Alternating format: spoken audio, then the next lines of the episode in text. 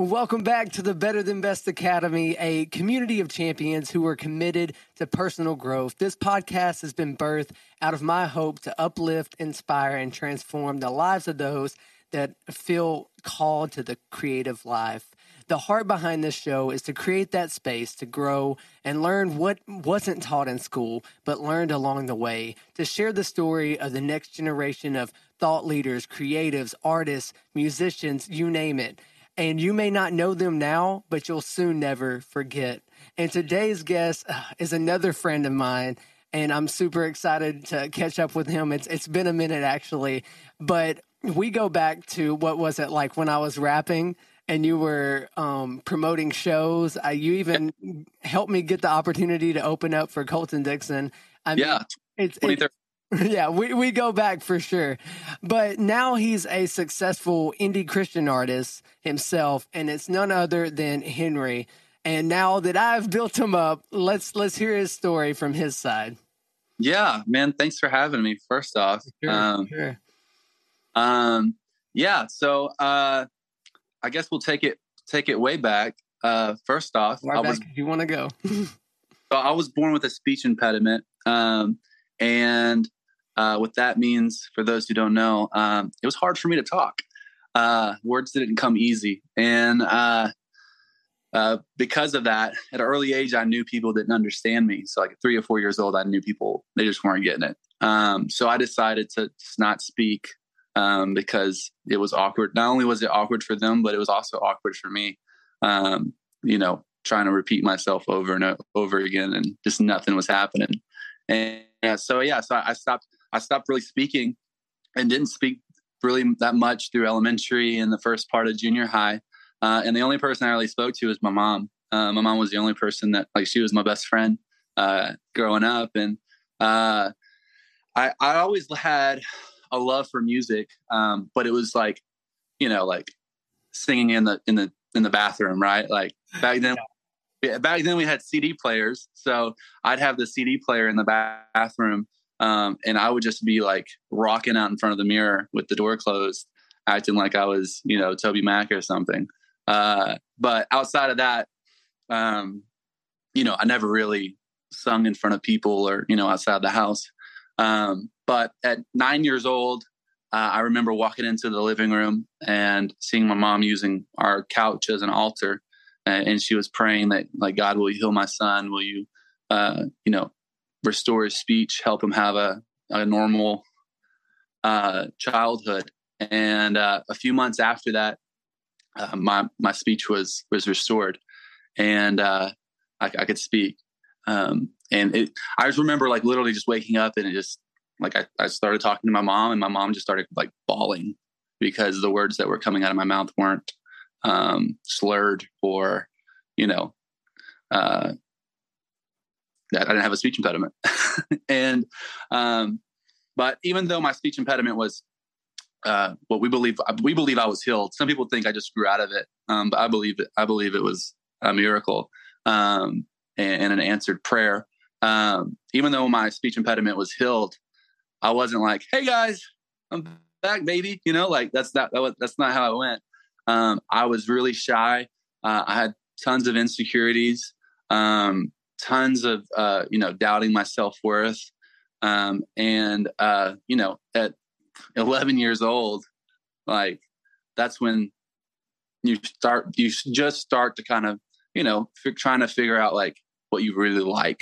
Like you know going into your teenage years and and into high school and and um and those are supposed to be times when you're supposed to be like the most social right? Like junior high uh and in high school. And uh, my thing was I just turned to sports. Um, so basketball was a big thing for me, uh, and then football was a big thing. And uh, in eighth grade, yeah, in eighth grade, I uh, broke my arm like pretty bad, to where my hand my hand touched my elbow. Um, yeah, it was pretty pretty gnarly. Uh, and uh, so I, I, had surgery, obviously, and I remember the the doctor told me that because because a lot of like the tendons and I guess stuff were, were kind of messed up that I wouldn't be able to get like by the time I got back to where I was, um, I'd pretty pretty much already be like a senior in high school. Um, and so for me, like sports was the only thing that I like. That was the reason I went to school, right? That's the reason why I had decent grades and you know kept it. Uh, I wasn't an A all A students, but I was definitely an ABC student, like right above to where I could still play, you know. Um, and uh, whenever they told me that, I was like, well, I'm like, why would I go back to school? you know, in my in my 14 year old mind, yeah. that's like, why would I even go back to school if that's the case? Um, so uh, my mom, I, I, was able to talk my mom into, into going homeschool, and so I homeschooled uh, through high school. And when I turned 16, got a got my first job at Brookshire's, uh, sacking groceries, and uh, that was I guess at 16. Well, I guess 15, right before I got a job. Um, I knew I wanted to do something in the music industry, but I just didn't know what it was. I was a concert rat. Um, mainly in the Christian side of things. So like if it was Winter Jam, if it was Lecrae, if it was uh, Toby Mac, whoever, right? Like I was there. Um, if it, you know, if they were playing within like a hundred mile radius, I made my mom drive me uh, to the show. And um, yeah, so like I was a concert rat and I love music and I, I loved one thing that I really, I guess, uh, kind of leaned towards was the like what was happening. I would always catch myself looking backstage and like what's going on back there? And i never really like i'd go we went to you know what winter jam is of course. Um so like we were at winter jam i was like 15 or something. And uh like skillets on or like Mercy Me or like some huge band that should have my attention is playing. And i'm over here looking like you know stage left just you know all the guys in black wearing black shirts. Going like what right. what are they doing? you know? Um and uh, so that, that that was something that interests me. And um, so I, I, actually went to um, my church uh, that i was going to at the time started bringing in bands uh, and thought it was the coolest thing. And i was like man like if they can bring in bands maybe i can bring in bands and uh, so i started talking to their youth pastor at the time eric platt and um, eric was like you know if yeah, if Eric, he was just all about it. Like so, uh, he's like, yeah, man, you can do it. so I was like, okay, let's do it. So I uh, I literally Googled like booking agencies and uh, just started calling these guys at 16 years old um, and booking these shows. Doing now that I look back, I was way over my head and and shouldn't have been probably doing a lot of those shows. Uh, oh, good times. but there was a lot of lot of lessons learned, um, sure. not just in industry, but just like life lessons. Like, yeah. Uh, you know, for me growing up, I was always, um, I, I think because of my insecurities and and just kind of like doubting my self worth, I always thought that I had to tell people what they wanted to hear, um, even if it wasn't the truth. Um, and so, whenever I would do was doing shows, there was a lot of times where, um, you know, that would happen. Like I would tell an artist or a tour manager or or whatever like what i thought they wanted to hear um you know and so that was like a life lesson to learn that like um you know just about being honest and and uh being a man of your word like anyways that's a whole nother thing i could get into but there's a lot of life lessons that we that learned um you know during that but um but yeah so uh fast forward i guess 20 uh, 2017, uh, I get married um, and uh, still doing shows, promoting shows a little bit. Um, had done some tour managing uh, in between that uh, for an, a couple artists, and uh, you know, just trying to find my way, trying to make money. I'm married now, so it's like, you know, gotta make, right. gotta, gotta bring home the bread yeah. somehow. and uh, know, and um, so I was doing that, and uh, I remember my wife and I we were kind of trying to figure out what we wanted to do with our life. Um, a little after we got married, like, did we want to stay in like the Winnsboro, Sulphur Springs area, or did we want to move like you know out to Fort Worth or or wherever? Right, where are we going to go? And um, around that time, uh, a mutual friend of ours um, messaged me uh, out of the blue and was like, "Hey, man, we're we're planting this church um, in Sulphur Springs, and I was wondering if you could, you know, if you guys wanted to, sh- you know, show up to the the launch one of the launch meetings. And uh, I was like, I told Denver, I was like, yeah, we'll we'll show up. But like in my mind, I was thinking like, we're not gonna like be here. you know, like we're moving. Yeah. We're somewhere. um, we're not staying in in this area. Um, and uh, so we went and immediately fell in love with um, just everything that, that they were about, and and, uh, and that's what that's what kept us here. And uh, a little bit after kind of committing to to being a part of the you know the the launch for that plant uh, that church plant, um, they asked me to be on the worship team, and that was the first time I'd ever really like been on a platform like that. Um, and I felt like being a part of. I remember this. I remember there was a creative, um, like I don't know if they call it a test. I guess like a challenge where we did like 30 days of, um, was it creativeness? Oh yeah, a, we did photos and stuff. Yeah, I remember that. Yeah, it was a while back. It was like a couple yeah, years, like it was a while back.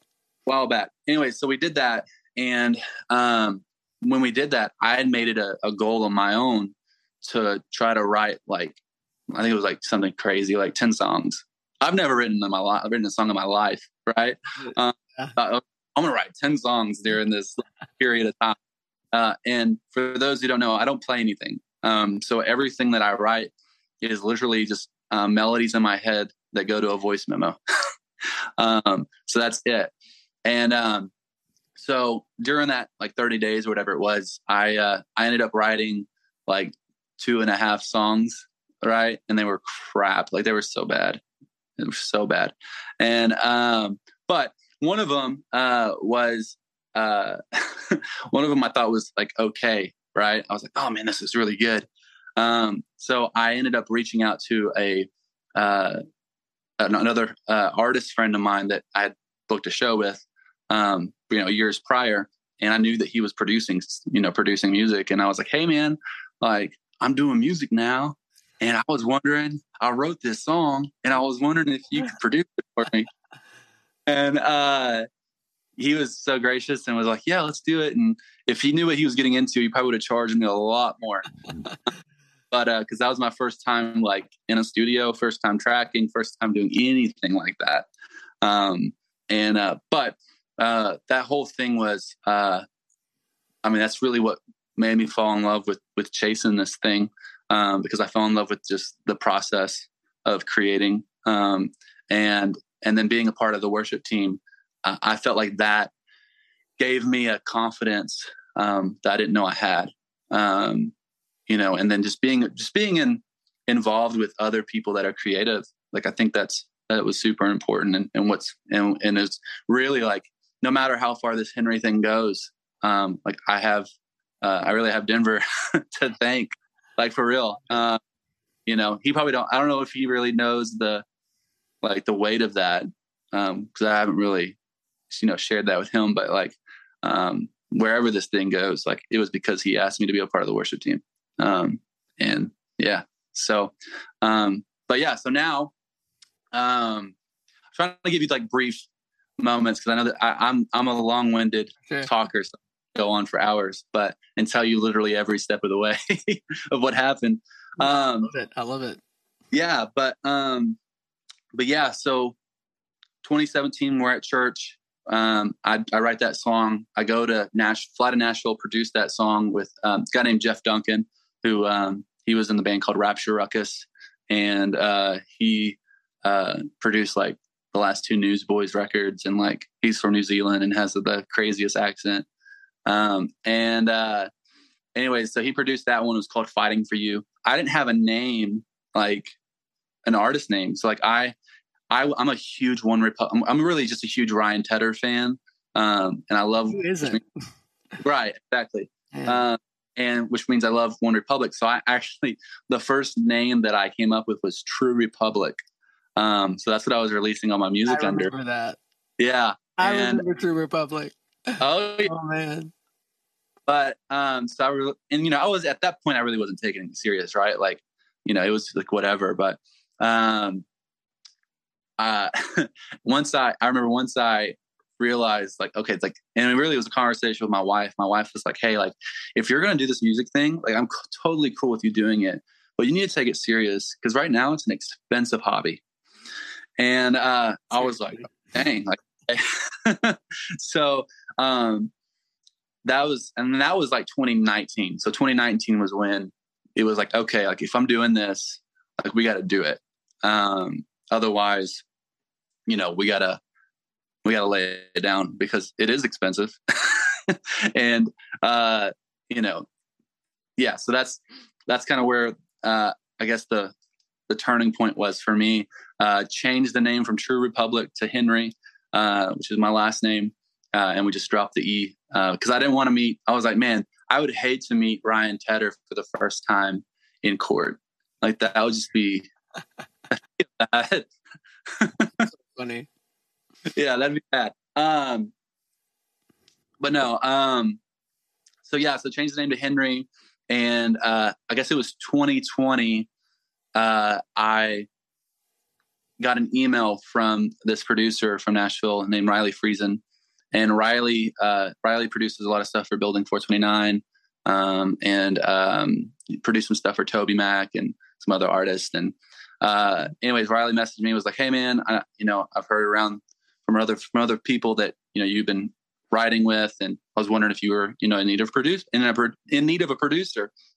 And uh, I was like, "Heck yeah!" So I got we got on a Zoom with him, and uh, turns out like my budget for the EP that I was wanting to record then um, was like his rate for like one song. so I was like, man, I, you know, I can't do it. Like, you know, can you do it for this? And obviously he couldn't. And he's like, man, he's like, I'd love to, but I just can't. And like, um, but he's like, I know I have some friends that might be able to, um, you know, work within that budget. You know, let me hit you back up, you know, later. Well, I didn't hear from this dude for like three months. And like, I, I was thinking, I was like, okay, maybe he was just being nice, you know, like, uh, like that was just a nice way to get off the Zoom, right? yeah. and um, and so three months later, uh, I I get an email like just literally out of the blue, and it was him. And then he had Jason Roy, uh, the lead singer of uh, Building 429, uh, CC'd in the email, and he's like, "Hey Ben, um, this is my buddy Jason from Building 429. Uh, he's been doing some production stuff since COVID uh, has taken them off the road, um, and you know he'd be able to you know maybe knock out your your project for you at the rate you're doing." And I was like, "Sick." And of course, the kid that like grew up listening to Christian music and like right. even like, did a show or did a show with Building, um, uh, like I was like, okay, like Building 429 is going to produce one of my songs or you know some songs of mine. Sick. Um, well then, uh, I ended up getting on the phone with Jason and I shared my story about my speech impediment that I shared with you, and um, like he just he was he was I guess floored is what he said. Um, he said my story was something that he felt like um, would resonate with a lot of people, um, and uh, the conversation very quickly changed from him, you know, wanting to produce a song for me or two to um, wanting to help me get signed and get to where I wanted to go. Um, and so I ended up flying out to Nashville like that next month like this is April. This is like April. Uh, I guess it was a little bit later. So this is like April 2021. Yeah, April 2020, 21. And um, so I, I, fly out to Nashville. I meet with Jason and his manager Gabe, and uh, we have a conversation on like what is what is Henry going to look like, um, and what like what is this right? And uh, after like three hours of of, of talking, um, their thing was like, hey, like we want to help you get like wherever you want to go. Um, if that's with the if that's with the label, like let's do it. Um, awesome. You, or whatever. Like yeah. So like I was I left that like if I probably looked like a little girl like skid airport. Uh, that's awesome. Yeah, man. Um, such a story. Yeah, yeah, that was 2021, and then um, uh, since then, um, I ended up I, I didn't want to go the the major ra- labeled uh, route for a few reasons that we can jump into if you want to later. Um, but um, I ended up going the route signing with Wings Music Group um, as, as, a distribution deal. Um, so basically, I get the the record label services um, without having to you know sign my life away. Um, and uh, and yeah, so far I love it. What a story! What so much to unpack there oh, there's so many different places I definitely want to touch on in this podcast. Hopefully, we have yeah. time for it.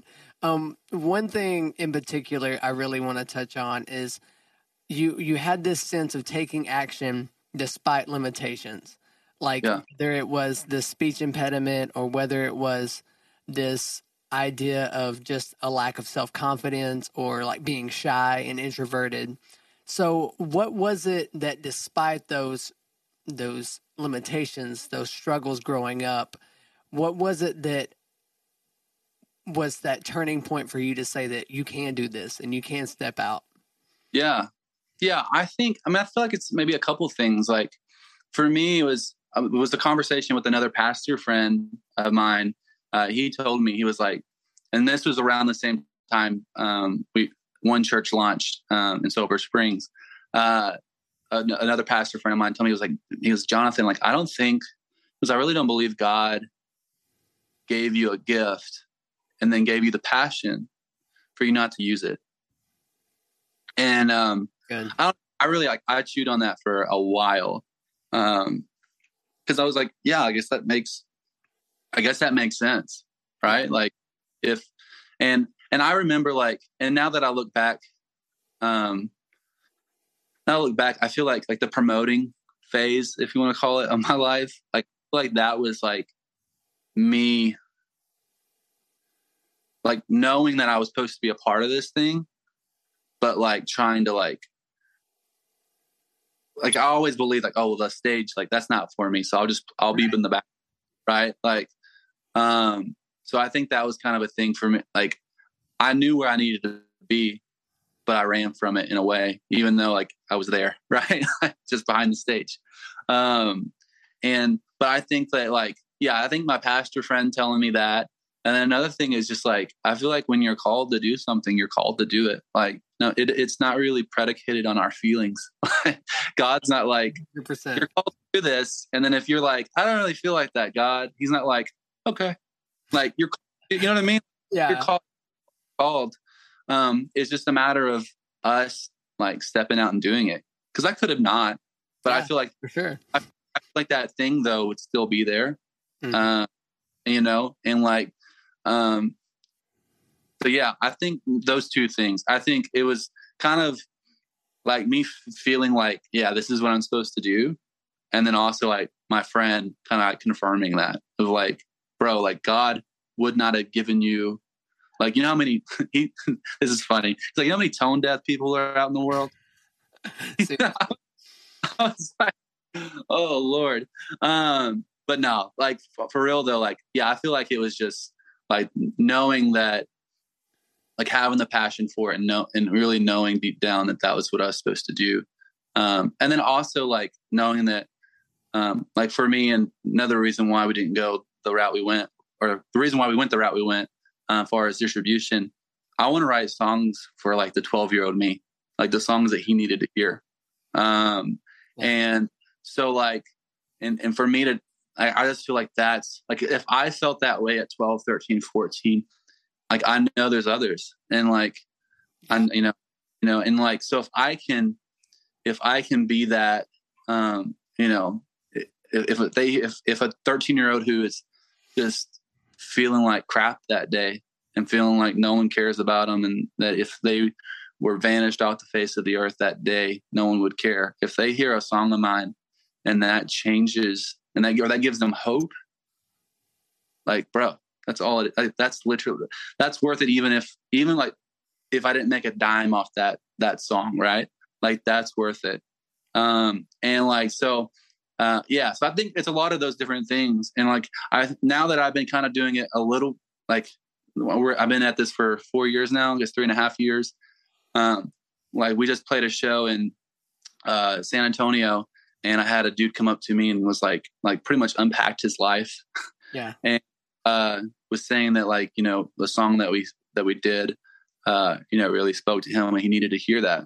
And like, I've always heard stories like that from other artists, you know, like, oh, we got right. this email person, yeah. blah, blah, blah. Like you hear that. But like whenever you, like, this is a song I wrote in a room with two other dudes. And now this person that was 15, 2000 miles away then hears it and like he it changed you know changed his life. Come on, yeah. Like I don't know. There's if that doesn't make you want to keep going, I don't know what does. Yeah, I love that, man. And to I'm right there with you. Like you, you know, I had about a, a 10 year rap career. yeah. until, until, the Lord transitioned me into something else. And I have a, a, friend of mine that will send me screenshots of songs that I made like five plus years ago. And he's like, this song still wrecks me. And yeah. I'm like, man, like there's nothing like that. But one thing that you touched on that I, I want to kind of expound on and mm-hmm. kind of elaborate on is you mentioned those people in your life those people you were surrounded with and it's so important you know john maxwell says it show me your friends and i'll show you your future we hear yep. it and we hear it so much we almost find it like a cliche but i right. feel like there's so much value in that and that's the whole reason like i've even started this this podcast and calling mm-hmm. ourselves like that community of champions like if it wasn't for the the Denver Hines, the yeah. the Eric Platts, the yeah. other pastor friend, like where would we be? And with that, it's kind of twofold because even like now with your music, like I always look at it, it's like who who brought us up and who are we reaching back to bring up with us. And I right. think that's so important because it's that idea of like who's on the other side of your obedience. And it's like you said, like what was it that kept you going and having you branch out from despite limitations? It's because if you're called to something, you can't run from it. No. And and to be obedient on that call like that's someone's life someone's miracle is waiting on the other side of your obedience and that's why i strongly encourage you listening at home like it's so important for us to face those fears and to go after those things that that keep us up at night you know go after those things that we are so passionate about because that's where we're going to make the most impact and it's so important and and to kind of get your thoughts too is you mentioned you want to write from this indie route, which I'm all for indie. I think it's an amazing way to go um, because I, I just think you've got so much more freedom over your content and how you release it. But more specifically, like you said, you're writing for that 12 year 12 year old you yeah. I don't know about you, but when I, I hop on TikTok or I help with the youth at One Church, which sidebar, shout out to One Church, because I mean, we're yeah. one church in two locations. Our, our lead pastors, Pastor Brian and Crystal Sparks, are crushing it. I'm so grateful for the years that they have just sown into my life. I mean, in your life as well. And yeah. even with Denver, Pastor Denver as campus pastor, it's so crazy. I remember when he was – we were in youth group together. so that's that's how far me and me and Denver go back. But not to get too sidetracked. Like I was saying, um, you you mentioned how you're writing to that 12 year old you. So what was those feelings when you were growing up that that like those people pleasing? Like so what would you say to someone right now that may be younger that wants to have this they, they've they're creative they they've got it inside of them, and they're not really mm-hmm. sure how how to take those next steps. Um, what would you say to them, being on the other side of someone who used to be people pleasing and used yeah. to be trying to do it for all the wrong reasons? What would you say to them? Man, I think like like you said, I think the most important thing is to I mean, for what I feel like a lot of the people pleasing thing comes from at least for me, it was like you see where other people are, right? Like I feel like that's what I hate the most about social media is that you'll see like no matter what it is, if it's a, another worship leader, right, and you see where that worship is doing and the opportunities that he or she's getting, or you see a you know whatever it is, right, um, or maybe it's someone just that that you went to school with and like you know they, they're the career that they chose, they've just gotten so further along than maybe that you think you are, right? Um, of course, you're only seeing like the stories on their Instagram, and you're piecing these, you're piecing this together, right? So I feel like where, that's where a lot of like the people pleasing comes from is by, by thinking that, oh well, like these people are, you know, living here, so I need to like maybe like be something I'm not, so that they they feel like I'm still on the same level, even though you know behind their closed doors it's just as screwed up, right?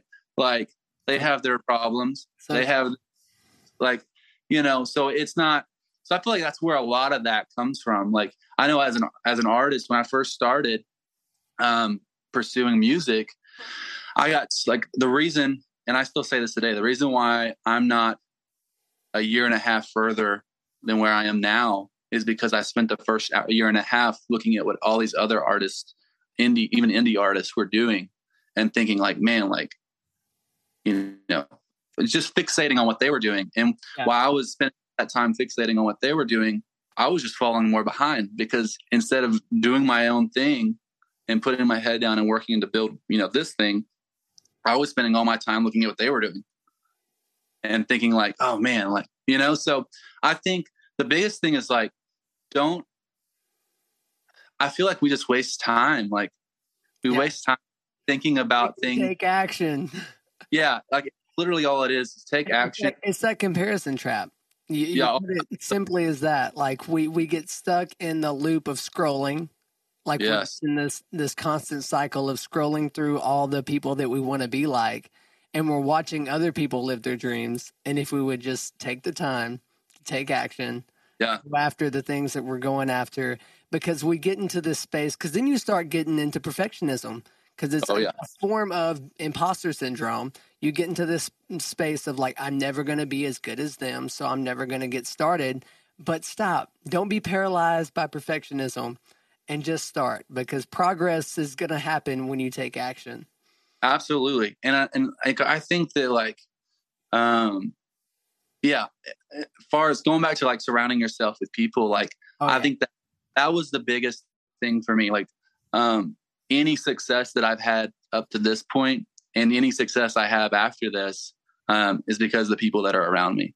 Um, it's, it's because the people that are, um, in the music industry, we call it the people that are in our camp, right? Yeah. right? Like our camp. Like, so like the, that's, that's why, um, I mean, I feel like that's how the, the needle gets moving is when, I mean, whether it's music or any other creative outlet, I feel like it still applies. Um, having people that are in your corner that are cheering you on, um, you know, and that like genuinely want to see you succeed. Um, and whether that means they're, you know, it, whether that means it benefits them or not. Um, you know, like um, it's easy to have someone cheer you on if they're, you know, getting kickbacks. Yeah, for sure. like, um, but the people that aren't, um, you know, I guess financially, uh, you know, incentivized for your success or your failure, like those are the best people to have in your corner um, because they're going to be the able to be the most honest um, and so, yeah, I think take action and then surround yourself with good people. And I feel like people know, like, you know, who's good and who's not, yeah. like most people do. Um, and so, yeah, I think that that's what I would say. Man, that's huge. And just to piggyback off of that, like getting those people, those coaches, those mentors, like that's why I even started what I'm doing with my my personal business that I've grown. Yeah. I'm literally coaching and consulting creatives not so I can get rich. Like, yeah, that's a byproduct of it. But I truly want to help those that were like me that are on the come up or that are on the flip side. They've had that success and yeah. now they feel the most alone they've ever felt. Because sometimes you realize you, you've chased all the fame and the notoriety from your yeah. art and your gift that you realize the top is lonely. And if you're chasing that and that's what's bringing you all your fulfillment, then you'll be left hollow. And that's why yeah. I think it's so important to get people, like you said, in your life that are going to coach you, that are going to mentor you. And if that's something that you're listening at home, and if that's something that I could help you with, then you're going to find links below to to find out a little bit more of that. But I won't turn this into a a shameless self promotion. I definitely don't. I didn't start that for this. I I started to definitely bring the story of my guest. And man, I love being a friend. It's been great to see your journey and see yeah. growth because I mean, man, it's it's so cool to see how God's just been shaping and molding you, and you're becoming the person that you're called to be. And I just want to take a, a moment and encourage you there.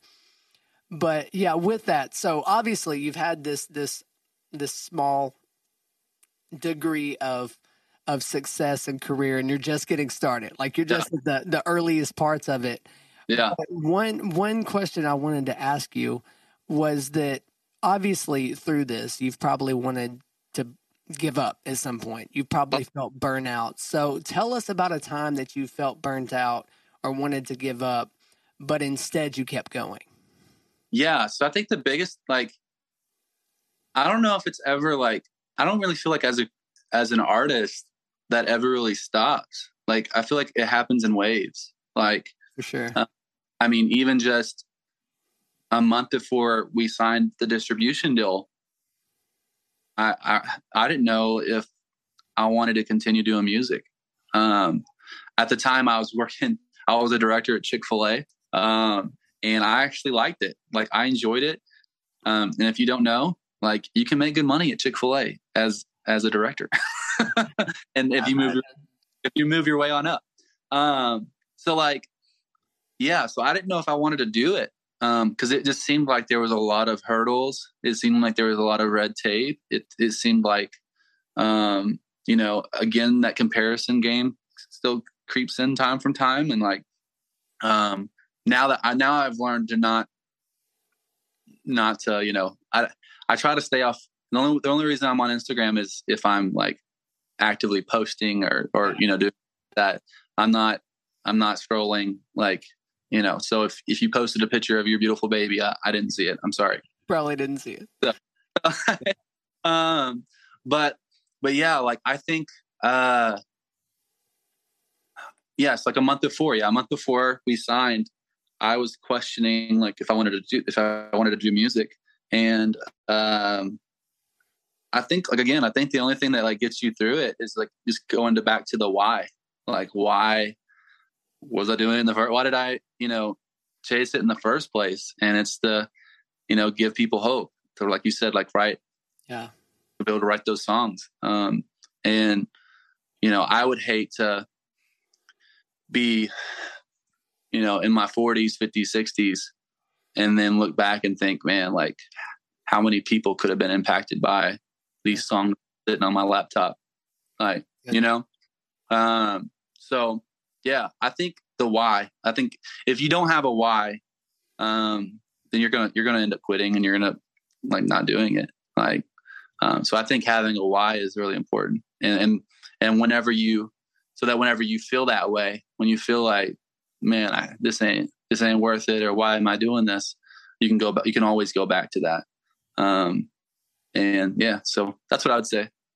Man, so good. Follow up that with all right, so let's let's picture the future for a moment. When you're when you're 95, 100, 120, however long you plan to live. Yeah. Hopefully a long and fulfilling life. What will you want to say?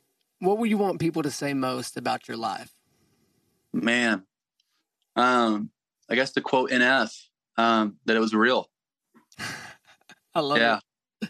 I, I mean, like that's that's what that's what I want to be. Like I want to, um, you know, not to not to drag the contemporary Christian music industry into the mud, but there's a lot of people in that industry I love. I mean, I'm in that industry, um, but a lot of stuff that's on like K Love Radio, um, you know, it's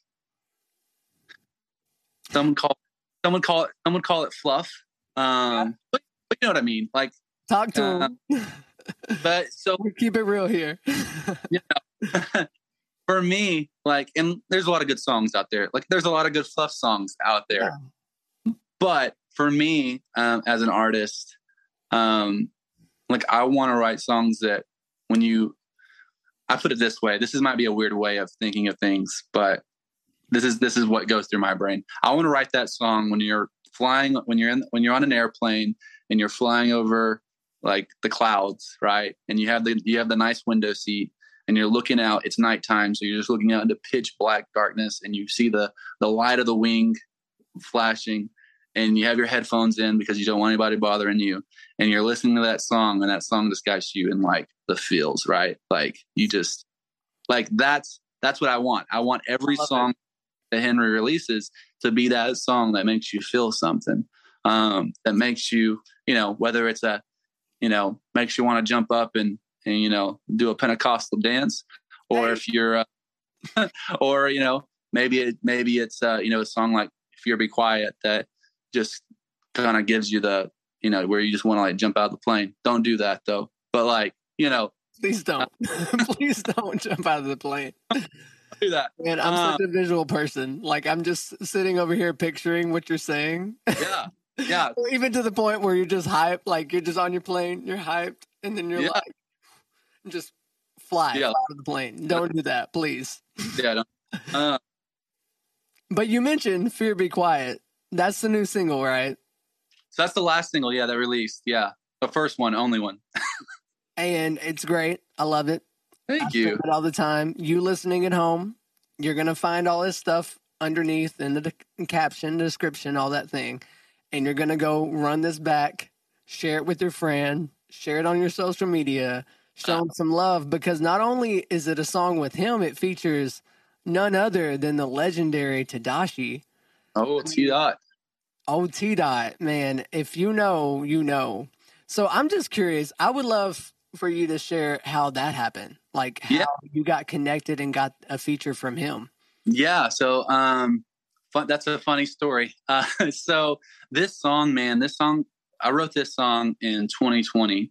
Um, and that like that came out of that session was with Jess Cates. It was through over Zoom. Um, and for those who don't know Jess Cates, Jess Cates is like a legendary uh, songwriter. He's written stuff for NSYNC. Uh, he has cuts with uh, Bethel. Uh, he has cuts with Jeremy Camp. Um, uh, one of he he has also has a, a sync project. Um, I'm sure everyone's used their song called um, uh, "Nothing." Is it "Nothing Better"? There's nothing better than this. Um, like yeah, everyone puts it over, everyone puts it over their like family videos. Love that. Got anyways, good sync deal. Oh yeah. So, um, but anyways, huge writer, and the fact that I was even able to write with him was just a miracle. Um, but anyways, wrote this. Uh, I remember being on Zoom with him, and this was one of my first. I think I did like three three co-writes before that. Um, so like I'm green still, right? And uh, I'm writing with this dude who's like, I, I'm a big credit nerd. So like, if I hear a song I like, I go straight to the credits. I'm like, yeah. who produced, who wrote this? So I knew all his stuff. Like when I went in, I was like, this dude has written with everybody. Um, and like we, uh, what's that song? Um, man, uh, we used to do it a lot at church. It's Bethel. Um, trying to think what it's called. Uh, anyways, Emily used to lead it a lot. Uh, I can't think of it. Anyways, he wrote that song, and like I remember we led it Sunday, and then that Monday, like I'm writing with this guy, so wow. I'm hyped. And um, so I get on the Zoom, and I have no idea what we're writing about. Like I brought nothing, um, like nothing. And uh, he gets on, and he's like, uh, he's like, "Hey man, so like, you know, what's your story?" And I tell him, I'm like, "I'm Jonathan. Um, like it was just like it was just like oh my gosh it was so funny um i just told him about my music like i was a promoter blah blah blah blah yeah. and he's like cool man but like he didn't he didn't he wasn't asking for like my yeah music he wanted to know like my story yeah, like you. jonathan like yeah, yeah. and i was like and that was really the first time i ever shared about um my speech impediment like i never really saw that as something that could be used as like a testimony. Like, because um, growing up, like all the testimonies I heard were like these wild ones where like people right. were, you know, addicts for long times and then like God delivered them.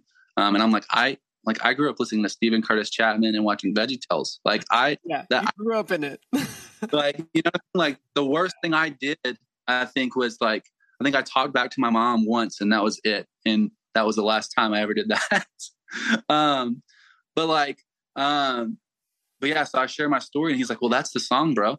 So we ended up writing "Fear Be Quiet," and um, it. I had that demo for a year and a half, yeah. and uh, I took it in with Jason Roy with Building 429, and we worked on it. And uh, once we got uh, what we thought was the finished project, project, it didn't sit right with me. Like I just felt like I felt like I was like, man, this is. I feel like this is this isn't it. Um, and it was just like real big like radio CCM thing. Right. Um, not very like like what it is now. Um, and uh, so yeah, so it's set on it's set on my computer for till this year, till February of this year, and uh, uh, there's another friend of mine that's a writer. Uh, she she writes with um, Word Records, and uh, she posts like every session to her Instagram story, and she that's what she does for a living. So like every day she's writing with someone new, and like every day I look at her. Her name's Rachel, um, and every day I look at Rachel's story, and she's writing with someone new. And she this day she was riding with this dude named Zach Paradise, um, and uh, he was in Atlanta. And uh, what they the little 20 seconds that I heard of it, I was like, dang, that sounds good. Like, you know, like it just it, it seemed very One Republic ish. Yeah. And uh, I was digging it. And so I uh I DM'd him on Instagram and uh did you lose me? No, you're here. Okay. Um, I DM'd him on Instagram and was like, "Hey, man, you know, I saw you write with my friend Rachel. Was wondering if you could, you know, if you wanted to write." And uh, so he was like, "Yeah, man, let's do it." So we're uh, we get on Zoom like the next week and we write a song together, and then we do like three more after that, right? Uh, so we like write for like that next week we wrote like three days in a row. Well, then that third day I was like, "Hey, man, like I have this song that I've been hanging on to, and I was wondering if you could like maybe take a you know take a turn at it on on the production side and see what you can do with it. And uh, he's like yeah man let's do it. So i sent it to him and we started working on it um, and we get to the bridge and uh, we, it had a bridge like written out like that i sung yeah. uh, initially. And uh, but that was one of the parts i felt like it just didn't didn't really sit right. Right. And, uh, he's like bro i feel like this needs a feature.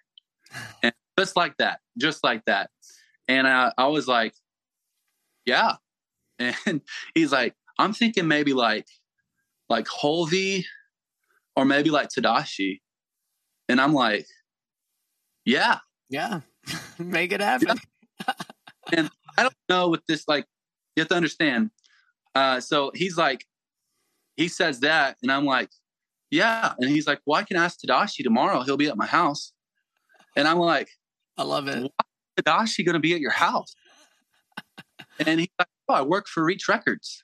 Nice. And I know that whenever I reached out to him, whenever he was writing with my friend Rachel, yeah. I just knew, I just heard 20 seconds of something that I thought sounded sick.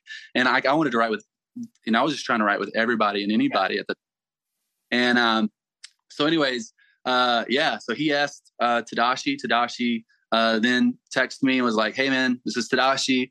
Love the track. Uh, let's do it. Um, and so that's kind of how that I flew out to Atlanta and we knocked it out. And um, and yeah, like and which we didn't know if it was going to happen. There was a scare because the week before he we were supposed to track, Tedashii fell off stage and like had an accident. I remember seeing that. That was crazy. Yeah, so that happened, and like I was like, do we still ask him? Like, right.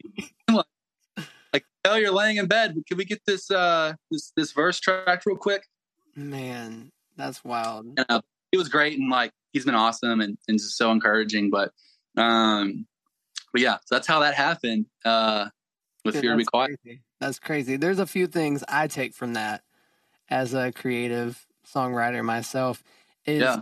you've got to trust which us that are in our faith rely on Holy Spirit. Some people probably call it gut or whatever you want to want to call it. Um, another way to say it's taste too, because I mean, as you develop as an artist, you trust your taste and yeah. you know what you like. And just because something seems finished or ready, don't be afraid to revisit it. Now, yeah. I'm not saying like hold on to a song forever and never release it, never ship it out. Yeah. But I mean, like you'll know when it's that right space. So yeah. I really encourage y'all. That's a there's a pro tip for you from from someone that has a song with Tedashii because he chose to not accept it as face value. And yeah. that's, that's one thing I would like to ask you because you've mentioned you've done quite a few co-writing sessions. So oh, what oh, yeah. would you say to the the songwriters or aspiring artists out there that haven't yet done any co-writing? So like what would your advice to them be how to get started in that space? I so I can tell you how I did it. Um, so co-writing, it's everything. Like collaboration is like if you look at the top 10 pop artists, right? Name like anybody. Um, if you go to their credits, there's probably like at least five or more uh, writers on every song. For real. Right? Like even more in the pop world. Like if you look Oh, at a Bieber track, bro, that's like 18. like there's people that have track, there's like 50. yeah taken so like because it's just refined and refined and refined and and refined. Um and so um yeah i think yeah co-writing's everything like um you know and that, i think that's been my favorite just to touch on that like i feel like that's been my favorite part about the process is like seeing what other people bring to the table um sure. you know and, and being able to create something with someone else. Like it wouldn't be any fun if it was just us like individually. Exactly. like um so like um but yeah as far as getting started like um you know it really I guess it really depends on like where you know the genre and what kind of in like what industry you want to get into in the christian music industry what i did was i literally messaged like i dm'd instagram dm'd um almost go. like almost everybody like if there if there is a writer that is signed to a label they have um, they have a message from me in their dms um, on instagram uh, like everyone. So and that's what i did. I was like because if you really think about it at that time it, when i was doing that i was like man like either like the worst thing that's going to happen is they're going to say no or not respond. Like the best thing that happens i get a session. There you I go.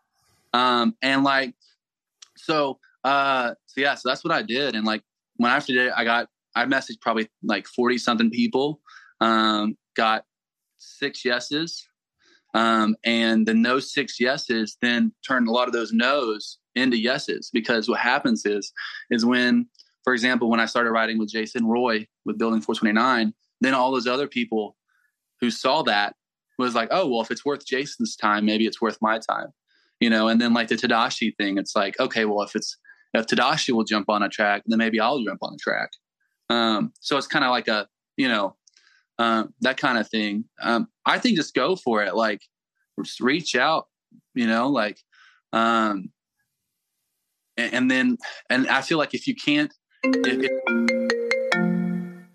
Sorry. the national oh, you're good if the national thing or the la thing isn't your thing like there's there's tons of writers like if you're in the dallas area like there's tons of people in dallas that write Oh, yeah. like like there's a there's a huge uh, music um even like definitely worship. Like there's a huge worship community and um and like you know so there's like there's co-writes happening. I would say there's probably in every any major city there's probably co-writes happening every day. Um you know obviously it's probably some more than others but like there's there's sessions to be had no matter where you're at. I think it's just a matter of just getting you know jump stepping out and just doing it. Like ask like there's someone you want to write with ask. There you go. There's the tip. Just ask. And I'll take it even a step further is if you're surrounded by communities of musicians that you know, your friends, write with them because Yeah. they're wanting to write with people too. Like, I mean, that's how we started. Like, our church released two albums now. yeah out of that is birthed a lot of small connections of people writing music. And you're not going to write a song with someone else until you ask them if, hey, you want to write a song. And also don't be afraid of rejection because your your next no is just one more no closer to a yes, you know? So you you have to be willing to push back that failure and step through that failure. And with that, we don't have a ton of time. I have like two more questions, and then I, I got to get going, and I don't want to take too much of your time. But Yeah. I, I want to just I want you to share a quick story of like what was your biggest failure and what did you learn most from it? man um biggest failure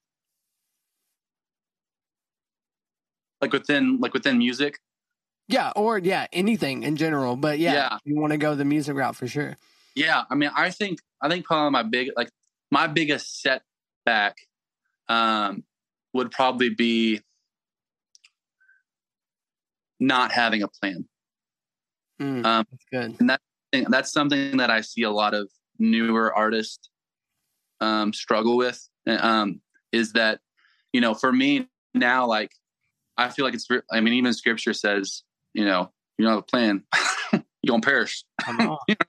Say so it. like that's what it says. Yep. So um so I think having a plan and when I'm with that and I feel like what that looks like for me is like having a five year plan, having a four year plan, having a three year plan, yada yada.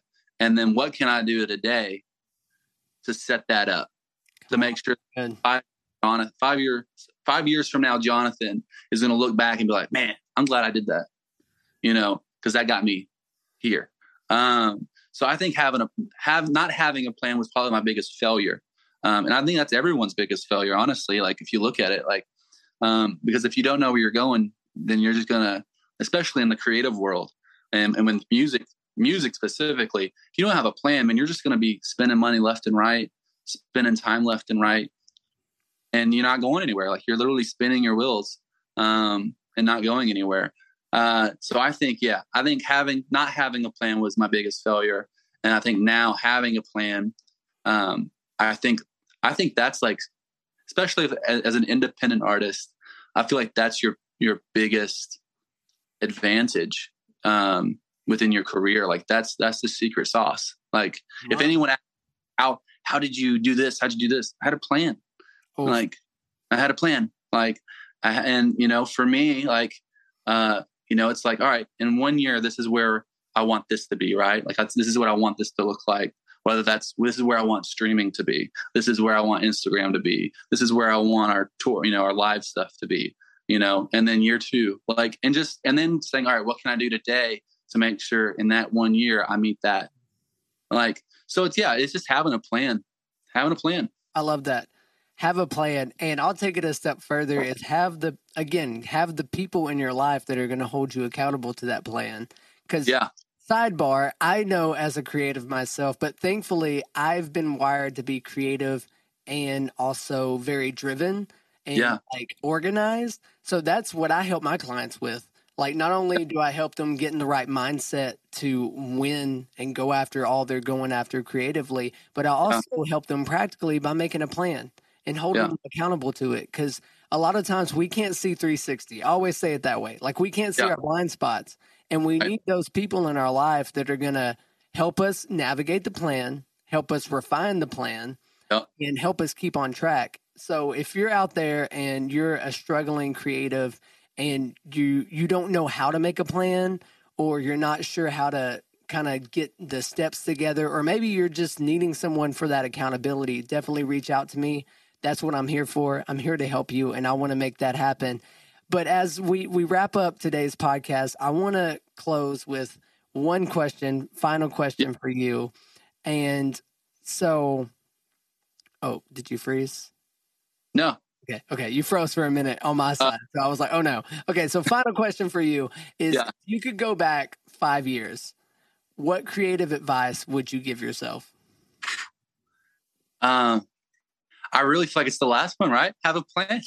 Have a plan. It's the same thing. Yeah. Like you answered it, and I was like, I feel like this is going to be what he answers. Yeah, But like, you know. Um, and then, just to add on that, I feel like we could add on that. Like, for sure. Biggest thing that stops people from making a plan is, oh well, it's going to change. Like the plan's going to change. Like, how can I make a five year plan when I don't know what's going to happen tomorrow, right? And I think you still have to make the plan knowing that yes, it's probably going. Like, there's a ninety nine point nine percent chance your plan's going to change, but that that shouldn't stop you from making the plan, right?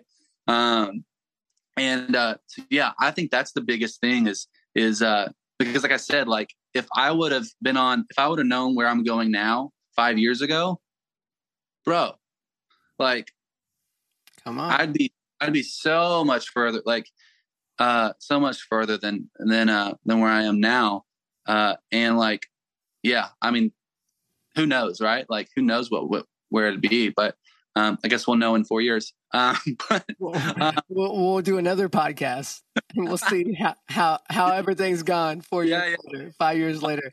Man, I love it. Again, Jonathan, Henry, man, I'm so glad that you took time to be on my podcast and hang out with this community of champions. The Better Than Best Academy is what we call it.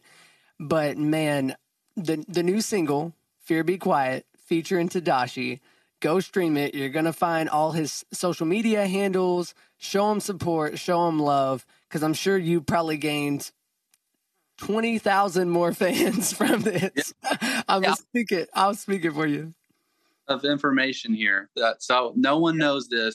I just got the okay that I could talk about this about an hour ago. Um, so in three weeks from now, or no, from tomorrow, I'm recording. Uh, Fear Be Quiet uh, featuring Tedashii and Neon Feather, the remix uh, releases. Okay. So, yeah. Man, in three weeks. So it'll be a couple weeks before I post this. So gotcha. if you're hearing this, you might, you should go check, at least go pre save if that's a thing. Definitely go do that. But man, Jonathan, Henry, my my friend, I'm so glad that you you were able to be a part of this show, and I hope you have a great rest of your day. We'll talk a little bit once I stop this recording. But those those listening and watching again, like, subscribe, share, do all the things. Man, I always hate having to do this. it's like I really hate to say all the things, but you know what to do. If you're a fan of this, you're you're going to support this because you're not fans, you're family and this community. Man, I I don't know what I would do without you guys. I'm so grateful for you guys. But with that said, I'm praying for you. I love you all. Now let's go live better than best as we conquer this week. Peace.